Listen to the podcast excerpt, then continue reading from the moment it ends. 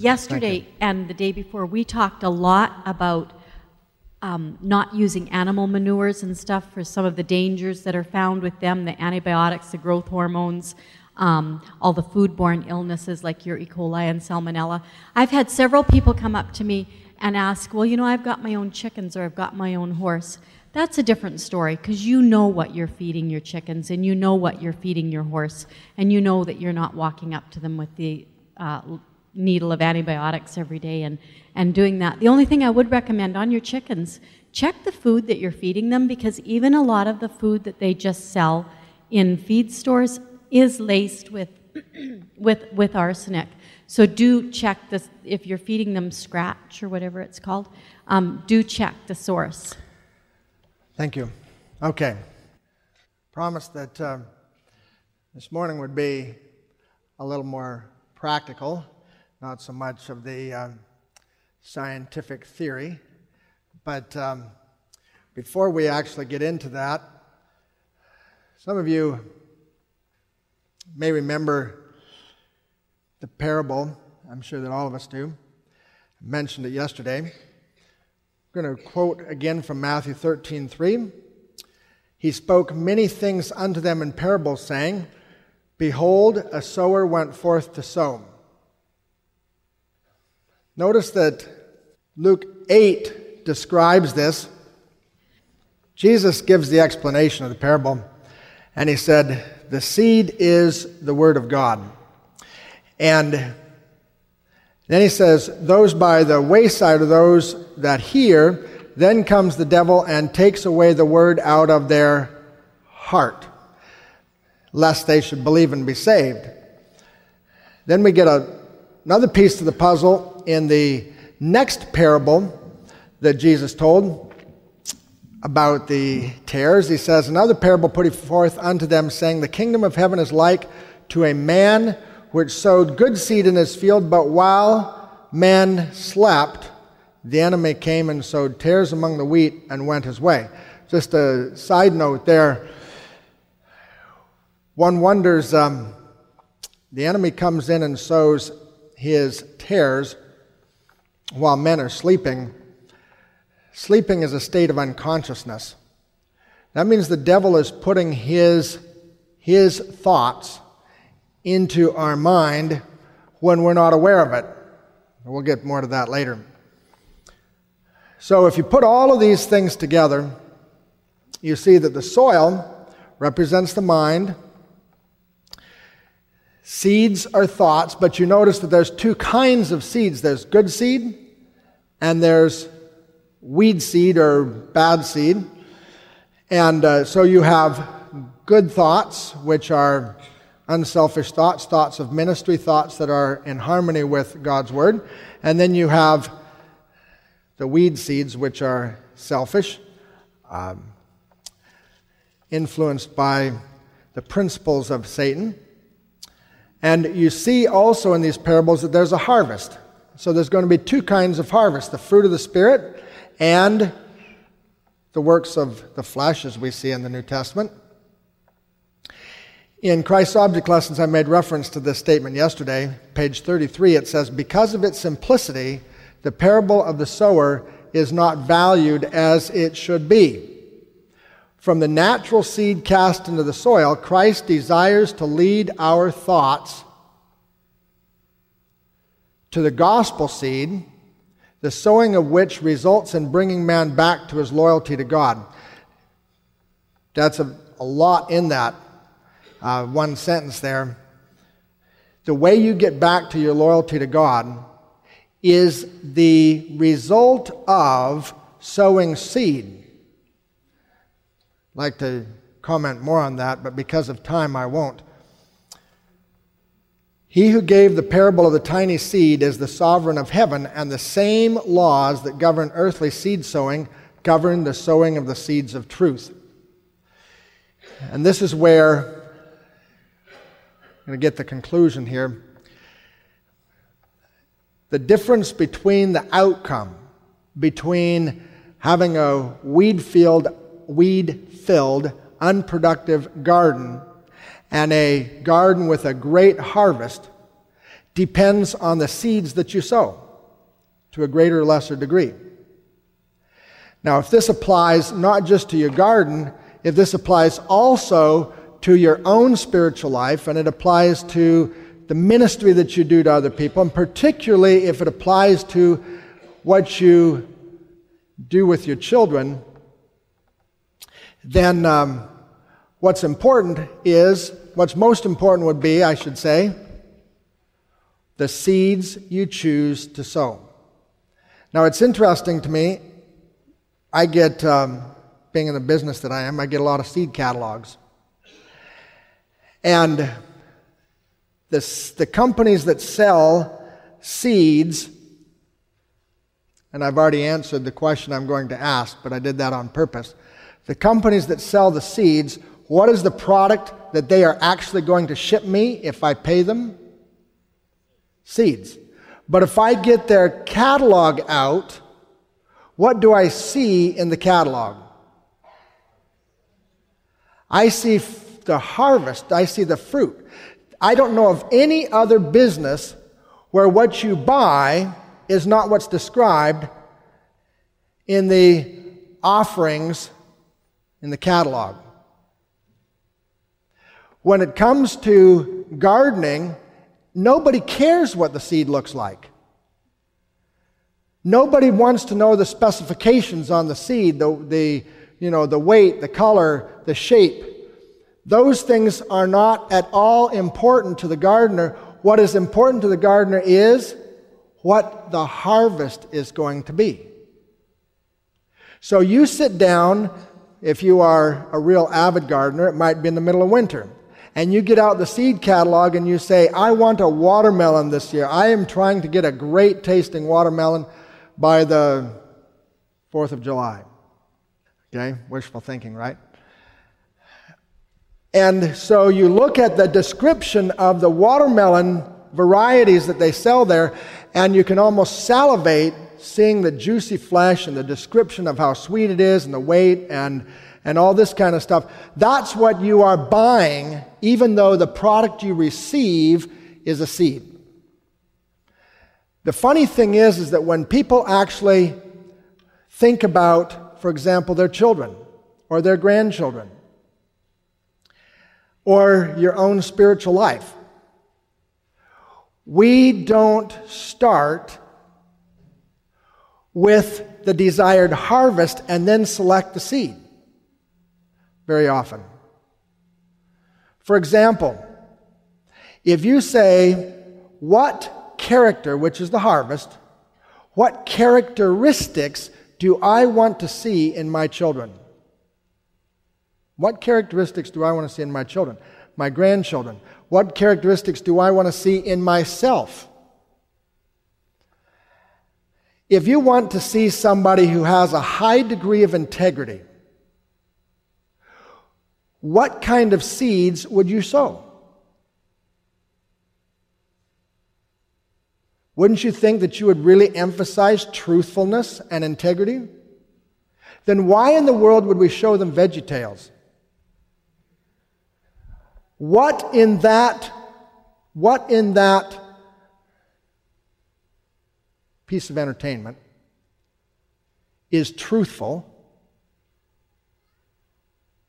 What in there is full of integrity? Now, I'm not going to say that the lessons aren't, but when your child is watching something like that, are they focusing on the lesson or are they focusing on the storyline? I want you to think about that.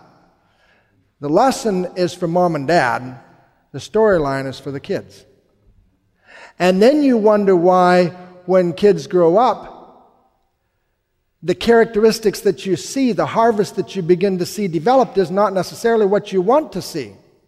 And I'm not wanting to pick just on something like VeggieTales. I'm just using that as an example that there are lots and lots of things that we do that we aren't thinking about the fact that every single thought that goes into our head is a seed. Every feeling that we have, that we experience, every sensory input that we receive is a seed. And that seed is guaranteed to produce a harvest just as much as the seed you plant in the garden. And you know, it's amazing to me what comes up in a garden that you didn't sow. You know, in our operation over in Arizona, I will find lettuce growing out in the middle of the desert field. I will find bok choy growing in among the tomato crop. And I say, where in the world did that come from? Well, you know, in another part of our operation, we are growing microgreens and somehow that seed there ended up in this spot here, there. And I have no idea how it got there. And then there's the weed seeds that we have no idea where they come from. And I think it's important to keep in mind that seeds that get into your garden are not always consciously and deliberately placed there. But it doesn't matter. The harvest is going to happen whether the seed was placed there consciously and deliberately, or whether it got there completely without your knowledge. And that is the lesson of the parable Jesus told about the enemy sowing tares while men slept. They were not conscious of the fact that those seeds were going into the garden, but it made no difference to the harvest at all. When we think of when we think of um, um, it's not just, and I'm going to talk more about that tomorrow, it's not just a matter of avoiding the bad. And I want to emphasize that because I don't think it can be overemphasized. A garden is not a weed free place, a garden is a productive place. Too many parents and too many Christians are focused on trying to get rid of the, the bad. They see bad here and they see bad there. You know, this children's program has that bad in it, and this, this book has that bad in it. And so they're focused on trying to get these things that might contaminate their child out of their life and forgetting that a garden, that's not the purpose of a garden. The purpose of the garden is to produce good things. The emphasis should be what can I put into the garden that the children will enjoy and love and be enraptured and entertained with that is actually creating good harvest in time. When it comes to simple plan to get more food for your out of your garden, you have two choices. You can have one big garden or four small ones. Now you can have one big one and two small ones or one big one and 10 small ones, doesn't matter. Which would you rather have? If you had a choice, would you rather have one big garden or four smaller ones? Before you make up your mind, would you rather have four smaller ones that you grew one at a time? Now, you don't know where I'm going with this, probably. But um, when you look at how gardening has evolved in our society today. It came from, you know, over the centuries because you had one shot at growing food and then you preserved it all. You had a big root cellar, you canned the fruit or dried it or whatever you did in, in times past, depending on what time in history it was. And so some of those, some of those cultural practices have been with us ever since. And so we, we go out there and we want to plant a big garden because we want to get a lot of stuff. And I'm suggesting that one of the first things you need to do if you want to have the most amount of food is to decide that your object is the most amount of food, not the biggest garden. Does that make sense? So, I have um, what I call the four P's of the full circle garden petite, protected, planned, and prolonged. So, we don't use the word petite very often, but um, it's easy to remember four P's than one S and three P's, or other things like that.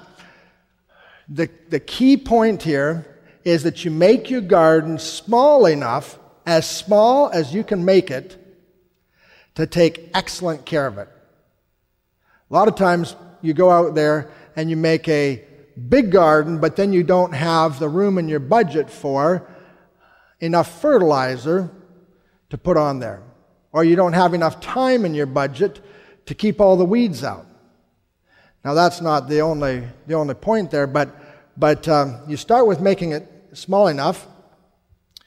Or I hear of so many people that don't have enough time and enough resources to make the soil just what they want it to be when it's a really big garden. Thank you. So you start with using a raised bed, and just as she said, you can then make the right soil. Now, you can do all kinds of things, and I'll talk about that in a minute. You can do all kinds of things to making the right soil, but you are, you know, what you've got in your backyard is what you have in your backyard. If it's a heavy clay soil, if it's a sandy soil, if it's a beautiful rich loam, it doesn't matter, it's what you've got. But if you make a raised bed, particularly a small size raised bed, um, you can, if you choose, put anything you want in there. And uh, also, because it is small and, um, and because it has a specific size, it's a lot easier to be able to calculate how much fertilizer you should put on and how often. And lastly, but not leastly, you can then automate your irrigation. Now, that's probably considerably less important in Michigan than it is in Arizona. But I think when you're done, I think you'll see that, that being able to do that with what I'm talking about is certainly has a, has a place. Okay? The, the, uh, the second P is to protect. And um, when you use a low tunnel, now you can use a greenhouse, you can do anything you want, but, but uh, budget wise, a low tunnel is certainly a lot more affordable. And you can protect your plants from rain, wind, and frost. Now, to me, there's an advantage in being able to keep the rain off your plants and then add the irrigation if you so choose. Because rain brings with it a lot of diseases and, um, and other issues. And uh, you can, using a low tunnel, you can protect from insects and birds. Now, I'm not going to say that, that using a low tunnel you will never have any insect problems, but you can certainly mitigate or uh, reduce the pest pressure. And um, another can, advantage to not um, having the rain and using the irrigation instead and having that little covering is it makes your stuff like lettuce and stuff. It makes it so much more tender and the and the leaves don't get all tough and it just it's it's really nice for eating. And they're cleaner for washing yes. for bringing in the house. yeah they don't get the you don't get the dirt splashed on it but um, that kind of goes against what I was saying the other day, doesn't it? That when you get the dirt splashed on it, then you have all those mycobacterium. you still get some dirt on it, obviously. Okay. Um, and then you can protect from weed seeds. Now, to me, this is really important. If you want to reduce the time, what do you want to do in your garden? Do you want to weed or do you want to grow plants? Good plants. Most of us, now, I will confess that my wife and I usually uh, this time of year, we go over to our fields and try to get there by 5 or 5.30 to spend an hour or so weeding. We do that for exercise purposes. We really enjoy the chance to be out there weeding. Now, I don't think I would probably enjoy it nearly so much if I had to do it for eight straight hours, but um, it is, weeding can be enjoyable uh, under the right conditions. And uh, the third one is to plan what you need for your family and no more. Now, if you want to have excess food for the neighbors, etc., you can plan that too. But um, I walk by a garden and I see that somebody has three rows of sweet corn, you know, 50 feet long in their garden, and I say, All that corn is going to come off at the same time. Now, summer's probably going to freeze a lot of corn, which is a great thing to do. I'm not, I'm not uh, faulting that at all. I think that, that those are great things. But a lot of times we do things, we do things not necessarily because they are, they are something that we intentionally planned out and thought through and said, this is the, this is, I've looked at all the options and this is the best one, but because this is what we have always done or this is the way that we do things. And uh, that's what I'm really addressing. Or another thing that happens is that's just how many seeds you happen to have in your seed package. And so you plant the whole package of radishes, and then all of a sudden, you know, radishes you probably don't freeze. And so what are you going to do with them all? And, and my wife will tell you that, that uh, it's a, for me, planting six plants seems like a joke, right? And it's a lot easier to plant a lot of seeds but it's a lot harder to take care of that lot of seeds when it goes on, especially when you planned on taking a vacation and you got this large garden and who in the world is going to take care of it while I'm gone and you come back and you can never really catch up because it's overgrown with weeds or you know it didn't rain the whole time I was gone and so there's all kinds of problems come. But because I picked on radishes, I just have to throw this in really quickly start thinking about the food that you have and what you can do with it. Like radishes, you can take the radish tops and you can make this amazing little um, hey, minted pesto with it that you would you'd be surprised how good it tastes. And um, you can take the, the bottoms of the radishes, and we always just think to put them in a salad. You can make like a radish bruschetta that you just slightly braise. And I mean, these little things are fun and different. And then all of a sudden, food that that was like, oh, well, I only have one thing to do with it. Then you've got a whole bunch of fun things to do. Sorry. Like I said, you're, you're getting ahead of I me. I know, I know, but I just, See, I felt bad for picking on the radishes. okay. Actually, probably the one that you would really want to pick on would be the zucchini. It's proverbial how one zucchini plant um, can feed a whole block. And uh, fourth P, prolong the growing season use sequential crops. Now, that's what I was getting at when I said, do you want one big garden or four smaller ones? You can take one small garden and replicate it four times during your growing season, even in Michigan. And then instead of having to have all the stuff come off at one time, and then what in the world do I do with it? You can now be having a steady supply of food for a much longer growing season which is actually going to do a lot more for your budget and for your health because you're able to eat a lot of different things. And uh, part of that, of course, is to use transplants. And we'll get to that in a minute. And, uh, and then lastly, using polycovers, and I can add to that frost cloth because those kinds of things let you extend your growing season remarkably.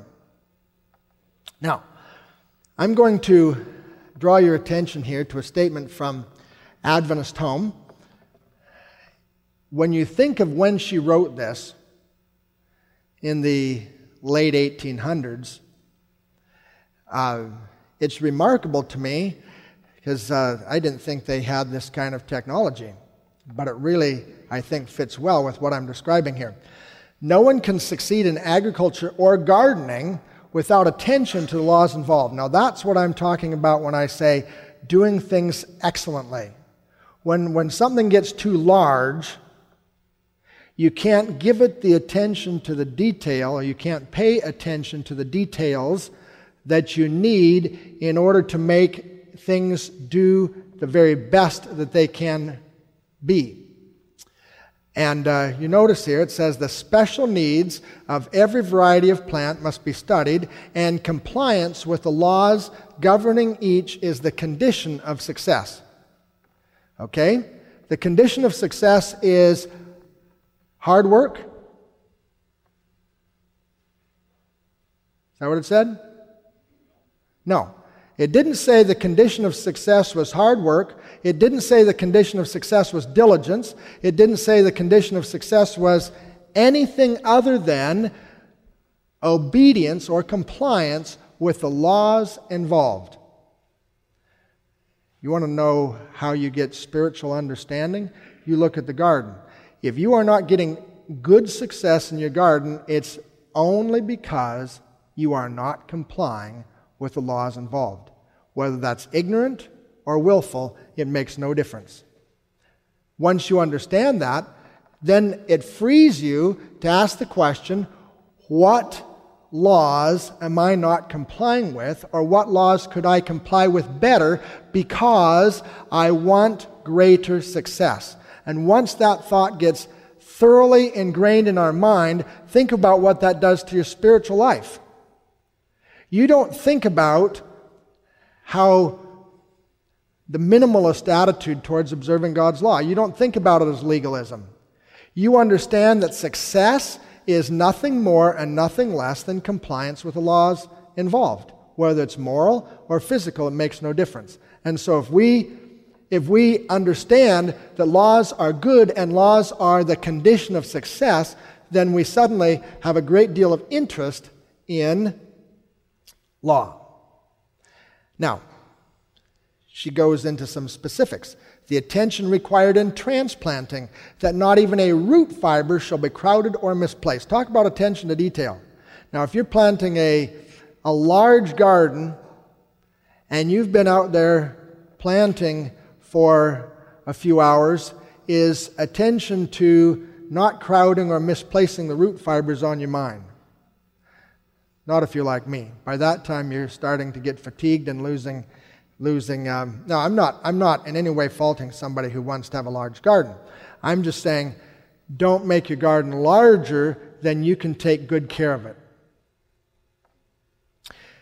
Notice this next one here the care of the young plants, pruning and watering, shielding from frost at night and sun by day, keeping out weeds, disease, and insect pests. The training and arranging not only teach important lessons concerning the development of character, but the work itself is a means of development. Now, it's interesting to me the fact that that attention is drawn here to shielding from frost at night and sun by day. That attention is drawn to keeping out the weeds, the disease, and the insect pest implies that it's possible to do that. And furthermore, that it's desirable to do that. Now, if you have your garden as most people have their gardens, you can't do a lot to keep the insects out. You can't do a lot to keep the disease out. You can't do a lot to keep the weeds out. And you can't do a lot to protect them from frost.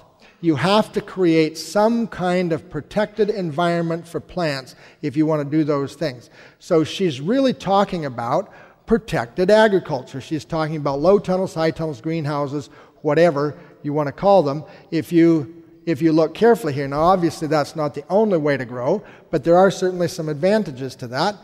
And uh, you start with, for what I'm suggesting, raised beds and low tunnels. And we put this one together. It's outside the door here. Some of you saw it when you were coming in here. You can look at it when we're done.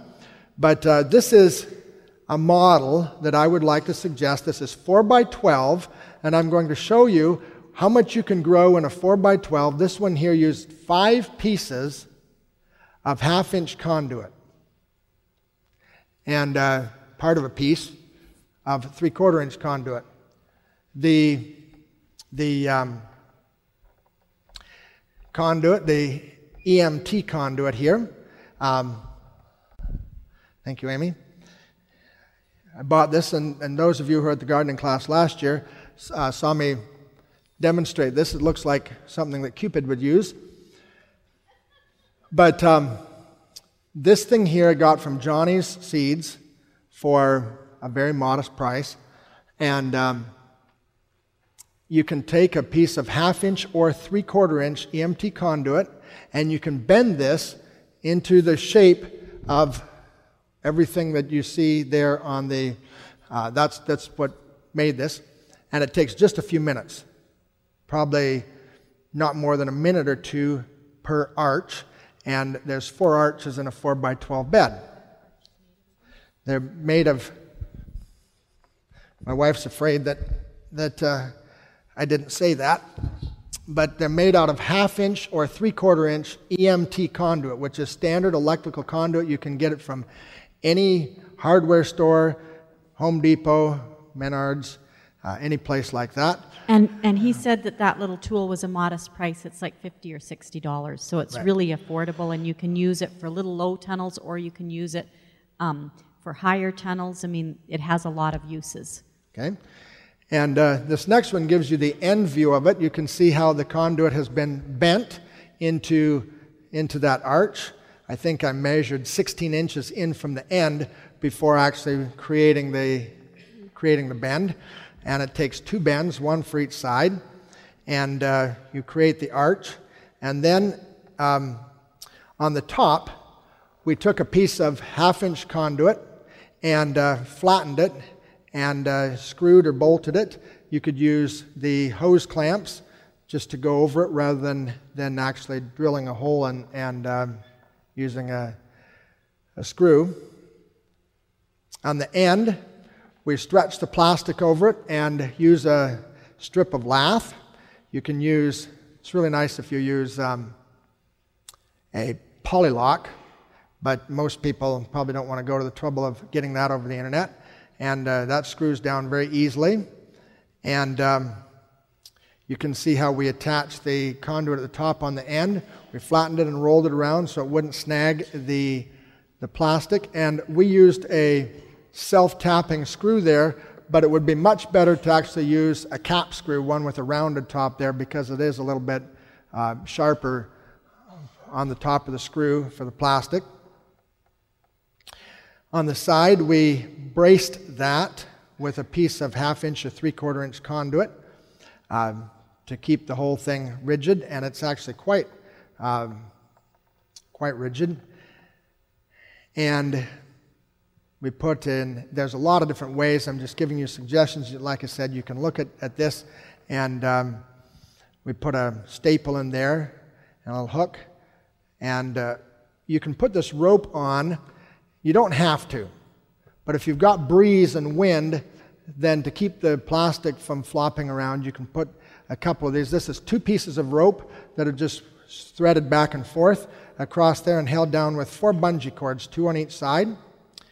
And um, also have a staple down at the bottom. And then you can see what we've done is taken an, a piece of three quarter inch, three quarter inch EMT conduit and two EMT conduit straps. All this stuff is, is very readily available at any hardware store in the electrical department. And those are screwed onto the side of your raised bed, and a half inch conduit fits very nicely uh, into the three quarter inch piece, and you can make that piece the, the width of the board that you're using. This is a two by eight, and uh, so it's easily removable. So you can put this thing on when you when you are starting your season in the cold weather, and then you can take the whole thing off and just have an open bed uh, later when it warms up. So you can grow in here corn or tomatoes, for example, and get started, or melons, and get started way, way, way earlier than you could even think of um, if you're just planting in the garden. And uh, then, of course, once it warms up, if you choose, you can take the whole thing off if you want in order to let the plants get taller. And um, then there's a lot of different ways of, of doing this next step. Uh, this was one that Randy Schrenzel here at the farm came up with. Um, he took a piece of, he actually took, this was a, an actually a long landscape fabric staple. And he bent one side, one of the legs, instead of it being shaped like this, he took one leg and actually rotated it around and so it stuck up the other way. And, um, and what it does is, if you look there, the plastic is stretched up there to pre- provide ventilation. And that little, that little piece of wire uh, you can see is what's holding it up. And I'm going to show you the way in which that is done. There's a hole drilled in the side of the conduit, and in the next s- sequence of steps, you can see that um, we slide that little bracket in there, push it in further, and then when it's all the way in, you have this, this um, little bracket essentially that will swivel back and forth. So this, the plastic is down, and so it's swiveled inside the, the structure. And when you want to raise up the side for ventilation, then you lift the plastic up and swing that little bracket out and let it rest in there. But there are more than one way to do that for sure. And um, so when it's, when it's all done, it looks like this.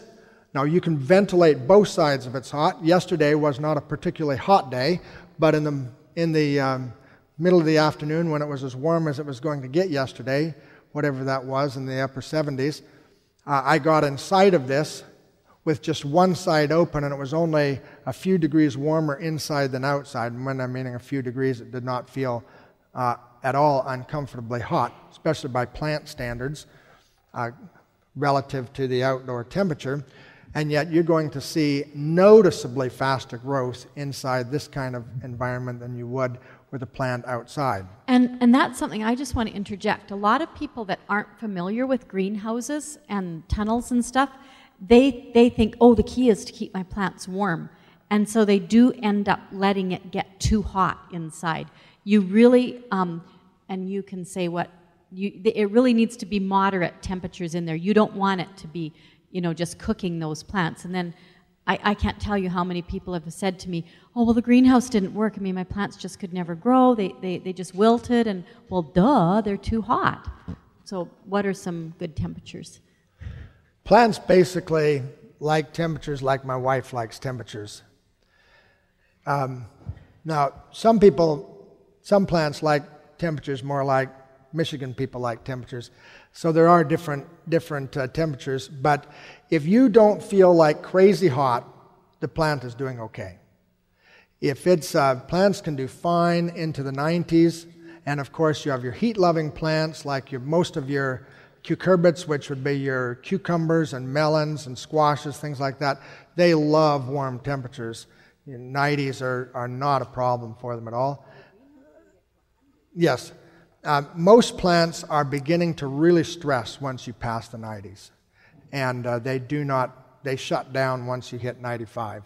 And um, the biggest advantage really is less to do with the day temperature and more to do with the night temperature. You want to keep the night temperature up. Plants uh, are cold blooded animals. that's not right, is it? Uh, plants have no ability to warm themselves. They, they are whatever their environment is, minus their, their evapotranspiration, which will cool them down from that. But they have no ability to warm themselves. And so, when you look at that, what that means is that um, chemical processes double for every 10 degrees Celsius increase in temperature. Translate that into lay language, that means that your plant is going to grow twice as fast if it's 20 degrees warmer, or half as fast if it's 20 degrees cooler. So if you go from 70 degrees to 50 degrees, your plant's going to take twice as long to grow. That's a basic rule of thumb because chemical processes universally double for every 10 degrees Celsius increase in temperature. So, um, a low tunnel like this can be opened. This one here, you can see the, you can have it down, the plastic down, and have it completely. And it only takes a couple minutes to, to open this up and close it down. And uh, you can have it closed on both sides, open on both sides, or open on one side and closed on the other side. I'm just you dying can, to know how long it took to build this little thing. Are you going to tell us? A week. No, it did not. I oh, know that for it? a fact. How long did it take? Well, I know it took less than less than a day. It took a few I, hours. Yeah, it was just a few hours. Right. I mean, it's so simple for you to do, and all the all the things he's telling you. I mean, they're all things you can just buy There's, at your little. Not counting store. the plastic, everything else was twenty bucks or less. There's there's not much to the cost of this thing. I'm not talking about the raised bed, but I'm talking about the about the um, uh, the conduit and the bungee cords and the, the rope. It's pretty, pretty simple, very simple, fast to put together. Oops, I'm getting interrupted again. No, I was just gonna say because I was thinking about it when I was sitting back there, and sometimes like like he was saying how you have to open the sides, and if you travel or say you're gone at camp meeting, well, in that kind of situation, you can just leave the sides open, Or in the winter, if it's cold, just leave the sides down. And if the plants have, unless the temperatures are extremely rare, most of the time they'll do okay. Right. That's correct. right. You are very correct. We, we uh, have different weather in Arizona than we do in Michigan. And um, even in the wintertime, it can be 80 degrees outside. We're at 4,000 feet elevation, so we have real winters there. It gets down into the teens at night. And um, the, the uh, daytime temperatures can get quite warm, and there's a lot of solar intensity. But on Sabbath, we just leave, oftentimes, just leave our high tunnels shut down, get 100 degrees in there, and it's not going to hurt anything for a brief period of time. The real problem comes if there isn't enough water to support that temperature or if it's day after day after day. But for a little bit of time, it's not going to hurt for plants to get, to get hot. And um, I know we just read that statement earlier that said that success is the result of compliance with all the laws. You have to pay attention to detail. I'm not implying that you can be careless or that these things don't matter, but that um, in the real world that you live in, oftentimes um, a little bit of deviation is going to be probably um, less of an issue than, than it could be. Um, here's a couple of other quick pictures how the, the brace is wrapped around. And uh, to make it 12 feet long, conduit only comes 10 feet long, so we just joined two pieces together at the top for, um, for that ridge cap. Now, then, um, moving on, we in Arizona, we make a lot of raised beds. We make hundreds and hundreds of feet of raised beds. Um, we grow stuff outside, we grow stuff inside in raised beds because we like being able to control what we put in the bed. And so this is what we do. We make our beds 50% sand. Now, that is not very conventional, I will agree. But then the other fraction, the other 50%, we make, a, make it out of completely organic matter. What that does is remember, yesterday I was talking about how the type of soil you have is dependent upon the, the mix of particle sizes. The organic matter, especially when you start, is going to have a lot of chunkier pieces in it. But as it breaks down over time, those pieces are decomposing to be smaller and smaller and smaller. By starting with 50% sand, you're guaranteed that by the time your bed is fully developed after several years, you will still not have a bed that's too, too clay like, too tight. And so um, uh, the sand gives drainage, and the sand also gives better lateral movement of water, crazy as that sounds. And uh, we use the rest, as I said, organic matter.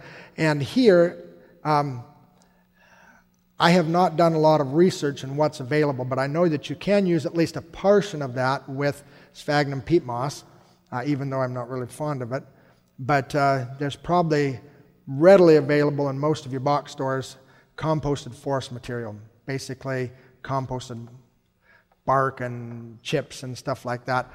Not likely to be, not likely to be very, uh, and I've talked to some of you about the fact that that's going to likely be very nitrogen deficient and not have much other nutrient in it.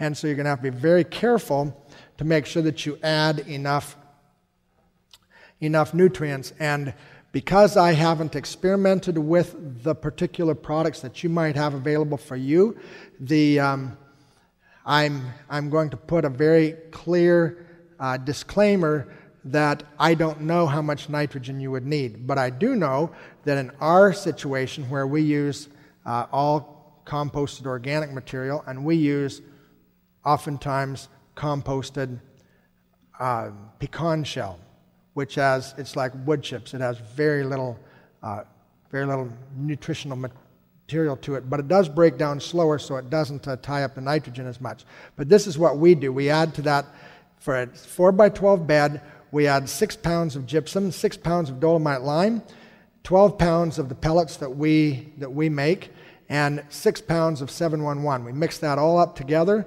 Uh, we put 711 on the top. But, um, and we like to leave it a week or so before we actually put anything in it. And of course, water it. Yes, thank you, Janice. I would never succeed with some of those details, so thanks. Now, we have, um, I want to get on to this part here because I think it's really important. Can you see the, can you see the text is that too small? Yeah, I was afraid of that, but it wouldn't fit on the slide. Um, for those who are interested, I'll just give you kind of a, an overview here. Um, maybe tomorrow I can make the, the um, slide into two parts, but uh, I can also maybe copy it on paper for anybody who is really interested in, in actually getting the recipe here. It's not really a recipe, but this is something that, that um, I want to get to. Okay, what can you do with a 4 by 12 bed? Especially those of you who are used to big gardens. What can you do with something as small as 4 by 12? So, when you look here, this is the, the, that principle, the, the P of planning.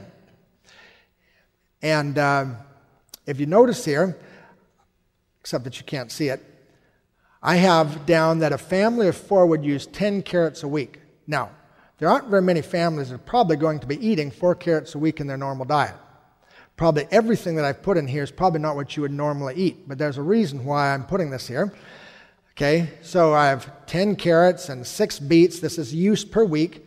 Um, three heads of lettuce, five radishes, six bunching onions, and one head of bok choy, which is a Chinese vegetable, half a head of cabbage, which would mean that you'd eat a head of cabbage every two weeks, and a couple of turnips, and 16 kale leaves. Now, you know my wife is a big proponent of kale. Anybody who comes down to the farm store, you see she's always making samples of something out of kale. And, you know, the crazy thing is, is kale is determined right now to be the most nutritious vegetable you can buy in the store.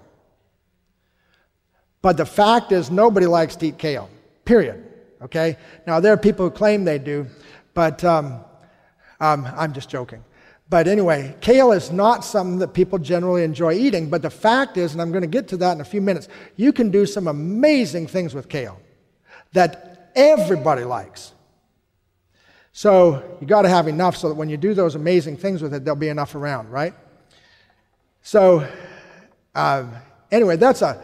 Now you start thinking about 10 carrots for a family of four, 10 carrots, six beets, three heads of lettuce five radishes, six bunching onions, a head of bok choy, uh, half a head of cabbage, two turnips, 16 kale leaves, and four leaves of chard. Every week, out of this, out of that little space. Okay? And you can do that for months. That's a lot of garden veggies. All right?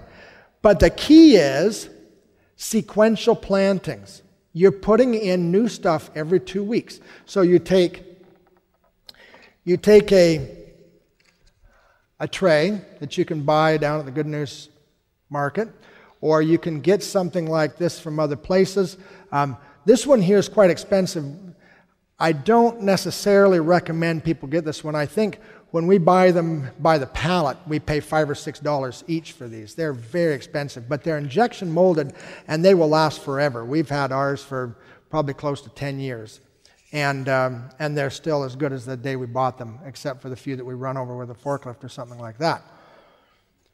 But um, you, can, you can buy a standard 72 count tray. I'm very fond of 72 count. It's a nice size for for uh, letting the plant get big enough to transplant and still having, you don't want to have too big of a root mass because if you do, when you try to get the plant out, there's not enough roots there to hold the whole thing together. And so everything starts falling apart and it's a pain and you break a lot of roots and that's not a good thing. So you've got to have the right balance of size. So I like the 72 count for that.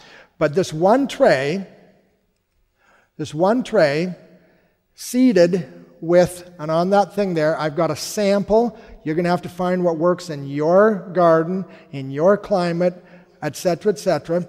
But this one tray, seeded every two weeks, will keep that stuff going that I just described, with the exception that you're going to have to direct seed carrots and radishes. Radishes grow way too fast to try to transplant, and carrots can't be transplanted because that taproot has to go straight down from the moment they germinate.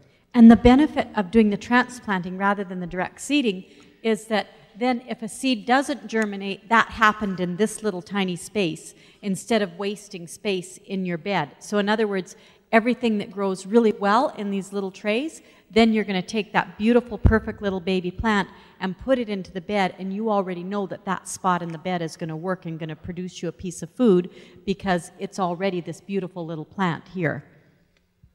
That is assuming that you do everything right and it doesn't die after you transplant it. Well, but if you're Oh, I'm, careful, I'm, oh, that's right. That's I'm an optimist. Okay?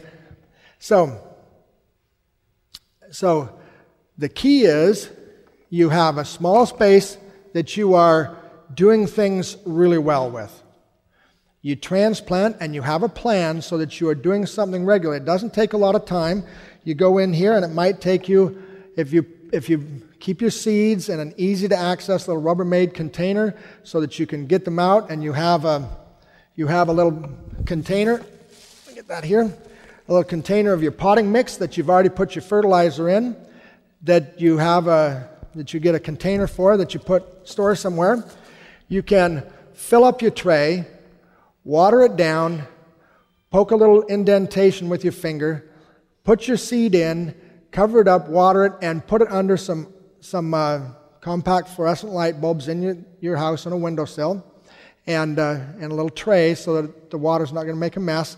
And, uh, and that'll grow for a few weeks, and you've already cut down your growing cycle, which means that when you look at, at a typical plant, might take three months to go from seed to harvest, or it might take two months, or whatever the, whatever the particular plant is. You might, get, you might get three to four weeks of that growth time right here, which means that you've now cut a third of your space out of your garden. And because you're going in there and replacing stuff every two weeks, then you, you're using that space very efficiently and you're getting a very good, a very good result. Now, the last aspect, um, before I get back to, to the whole plants, um, it's really, I think, um, so straightforward and I think inexpensive uh, to automate your drip irrigation. It's part of plants thrive on consistency, as does our spiritual experience. You cannot skip watering a plant for a day and it wilted down and make up for it by watering it twice as much the next day. The fact is is that that consistency lets that plant keep growing at its maximum efficiency because you want the right amount of water and you don't want too much. So you're going to have to keep on top of of making sure that you change the adjustment, you know, from season to season. And a very good rule of thumb is for me is when you dig into your bed, and I don't care if this is in your garden, in your raised bed, or wherever it is, you dig into the ground maybe three inches down, because that's where most of the roots are going to be, and you grab a handful of that dirt at the three inch level and you squeeze it. If you get free water, meaning there's a drop of water that comes off of that, then you have enough water. If there's, if there's a bunch of water comes off there, you have too much. So, a very simple test. You can't have, you, you want to have free water when you give it a good squeeze at the three inch depth, a handful of that water. So, here's a Home Depot sells this particular hose timer for 30 bucks. Put a 9 volt battery in that, screw it onto a garden hose faucet, put a garden hose onto that, or you can get the little, um, the little adapters to go to a, a um, half inch drip hose. And um, you can set this thing to water once every few days, to water four times a day. You can even get one there that, on their website anyway, that'll water 24 times a day. And oftentimes it's very advantageous to have very short, just a minute or two pulses very frequently, especially if it's hot weather and you have a new transplant. You want to make sure that the that the transplant that you put out there is getting frequent irrigation because the roots are confined to that little root ball, and even though the soil around it might be sopping wet, the only place that plant is getting water is from that little tiny cell that you put in there. And so it, it, it can really value frequent, small doses of water. How long does it take for, to, for the roots to go from that little tiny root ball out into the soil? How many days? Years. No, it's not years. Oh. I know it's just. No, three, four days. Just watch it for the first three, four days.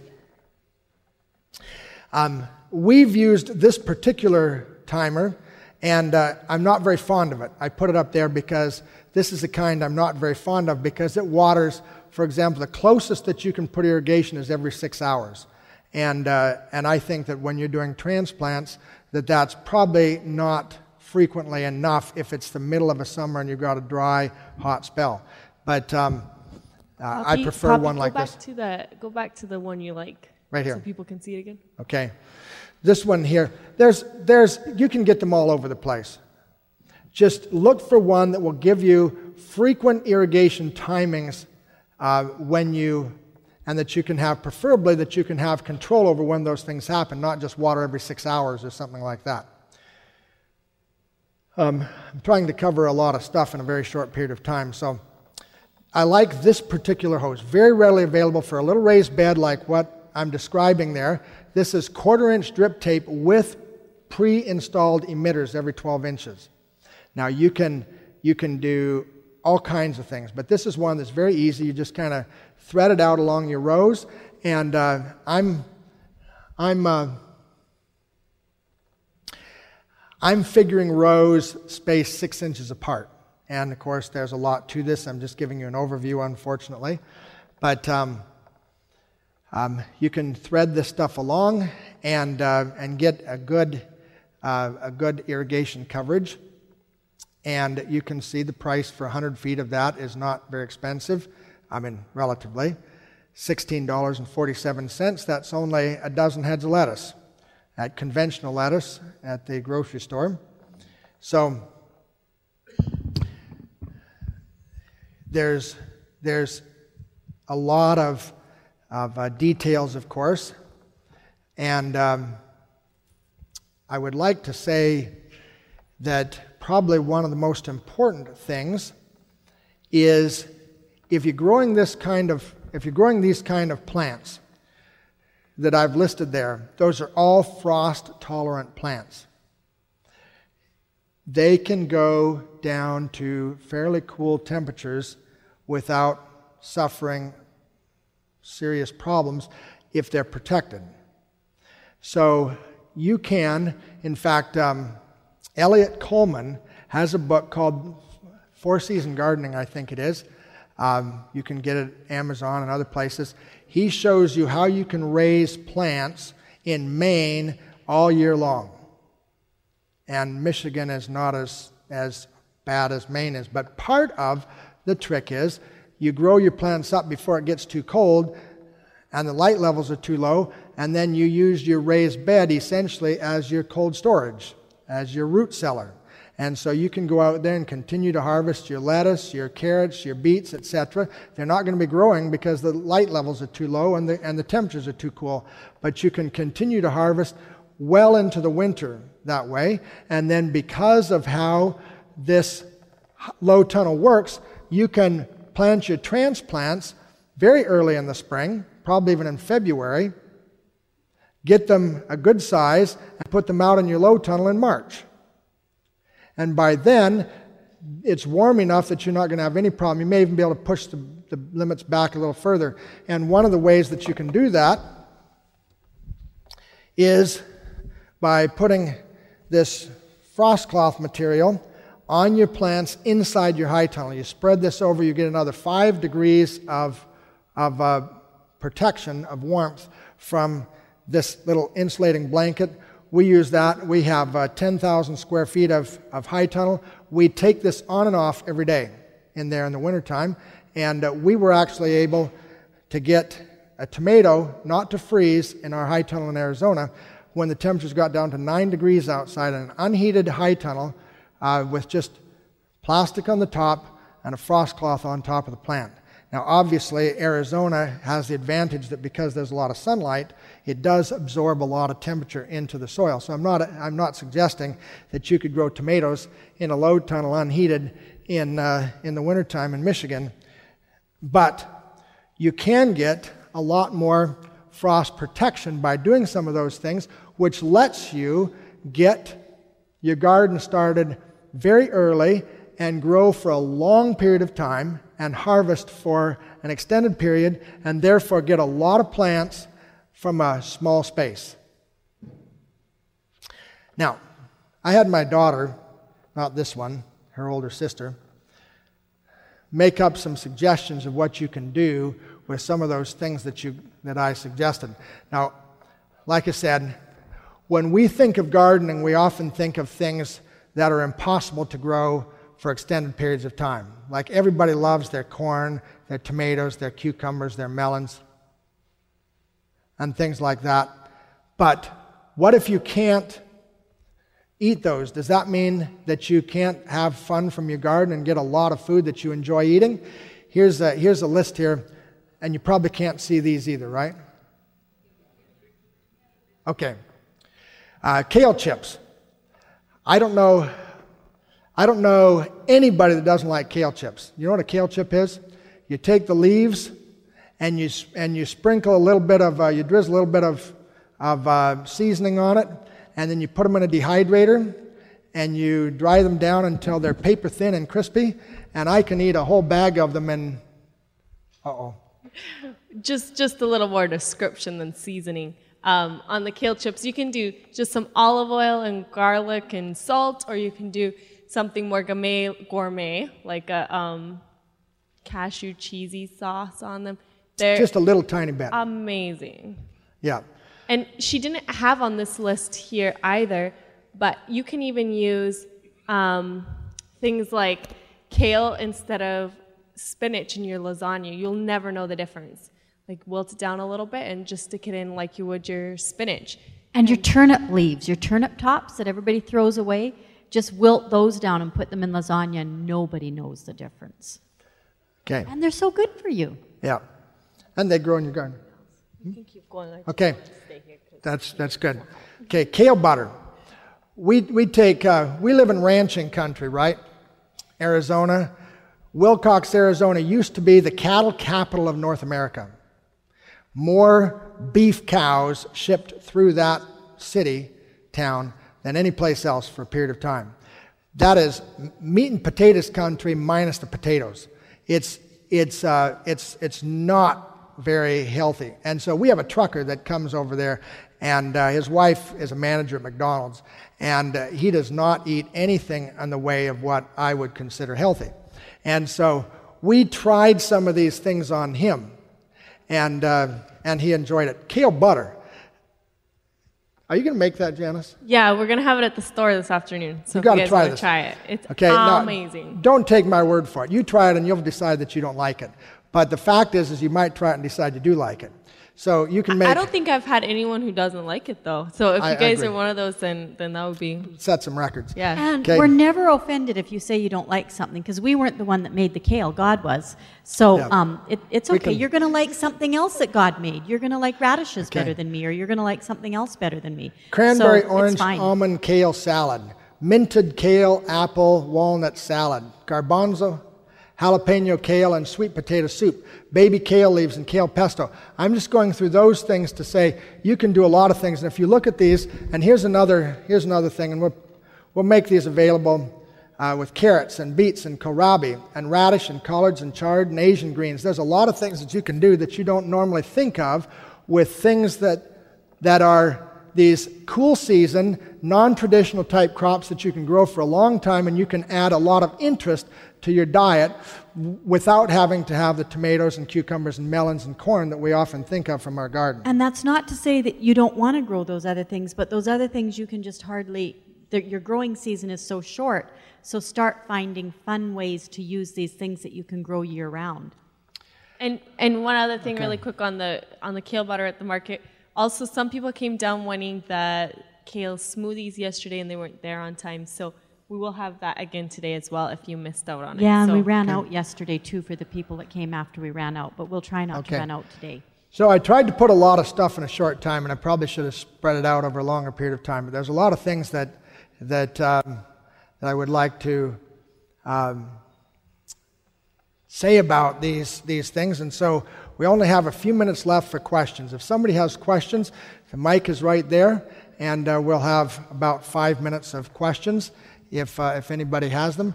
And while you're coming up, then afterwards, he mentioned it, you can go out those doors to, to touch and see that tunnel in person. If if you're interested, And crawl inside of it and pretend it's a playhouse. Okay. Any questions?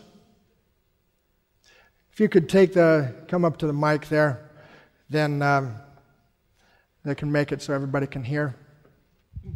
Yeah, I'm just curious with the drip system, are you trying to water the entire bed or just where the plants are? I know with a generally drip system, you just try to hit the spot, but with six inches apart from those lines, are you watering everything? Yes. Is that your goal? It ends up, I put the drip tape right beside, or the drip system right beside the, right on the rows, but I put the rows, I make a, a, a six inch row pattern. So essentially, like for example, beets, you might plant the beets six inches apart. The lattice would be eight inches apart, but each of those rows are 10 inches or whatever, but each of the rows are six inches apart. And so you get varying spaces in the row depending on the variety of plant, but you have these tight row spacings. So you're going to put a lot of, of, uh, of drip tape in there, and you probably will want to run, run more than one tape. And what you'll end up with that, at that tight a spacing is you're going to be keeping the entire bed wet. Right, and this and the plants are in between. Yeah, they're, not they're not right along the line. They're- they're right in along the line. They're right along the line. Yeah. Preferably, you like to have your you like to have an emitter right beside a plant if you can get it, but you don't always get that. But that's that's what you would like. When building the raised beds, what about using treated lumber or do you use just regular lumber? Okay, everybody would love to use treated lumber because it lasts a long time. The reality is that treated lumber um, is toxic. That's why it's treated, because you don't want any bacteria or fungus or any of these decomposing organisms to, to, um, to break it down. And that same toxin that's going to be keeping the lumber from breaking down is also going to be affecting the soil and the plants, potentially. And so I don't like it. Go ahead. Yeah. The um, I live in Kentucky, and uh, you were saying you, you have 50% sand in the in your mix. Um, we, we got heavy heavy clay there. What would you suggest? We still use get sand and use in it. I mean, We have very heavy clay in Arizona. That's why I don't put any of the native soil in the bed. I just make my own mix and fill the bed, and then I put the bed on native soil so the plant can grow down into it if it chooses, which it will.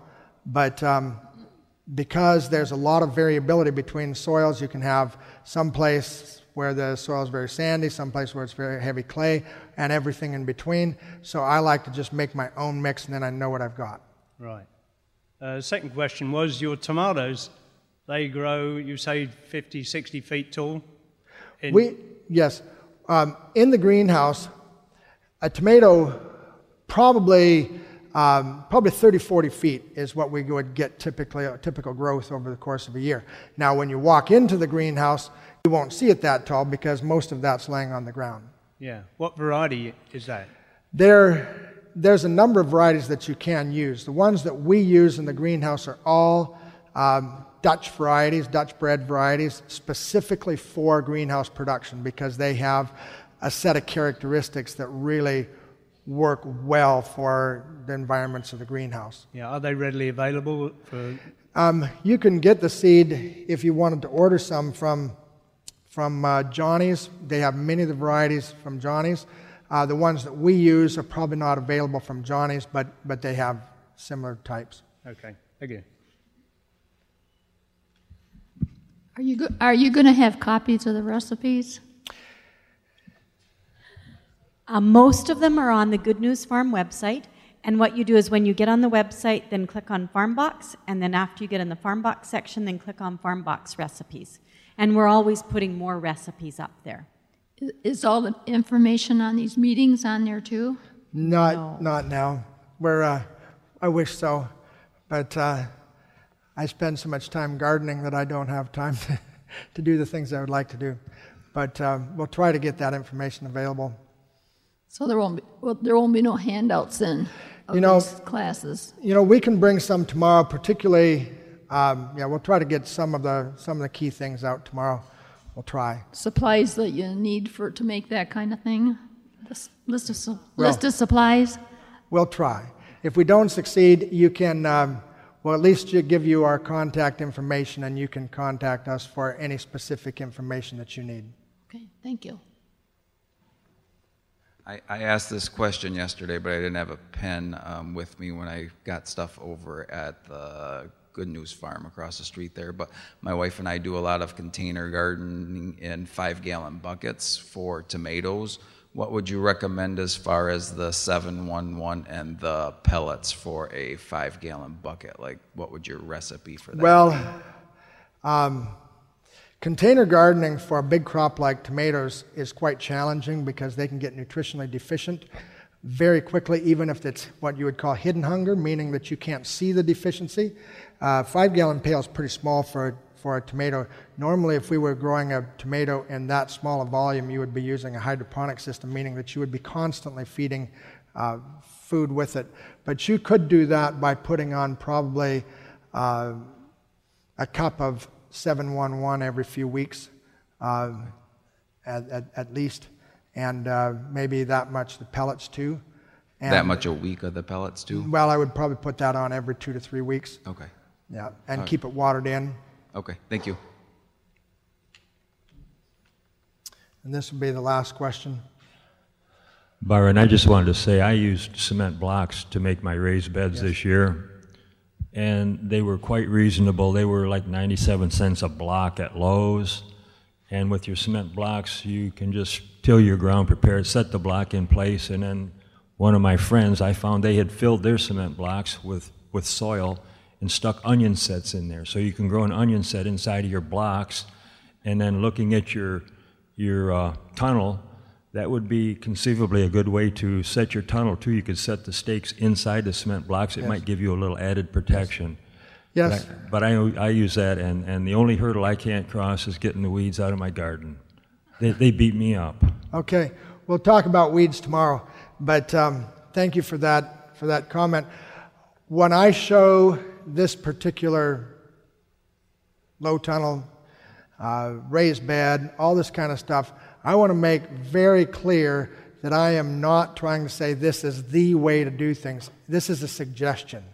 You can improvise, you can adapt, and should do that. If you have resource limitations, try to think of ways in which you can try to get uh, the 80 20 rule to work for you. 80% of the benefit comes from 20% of the investment. So if you try to try different things, don't be intimidated to try things. With that, uh, let's close with prayer.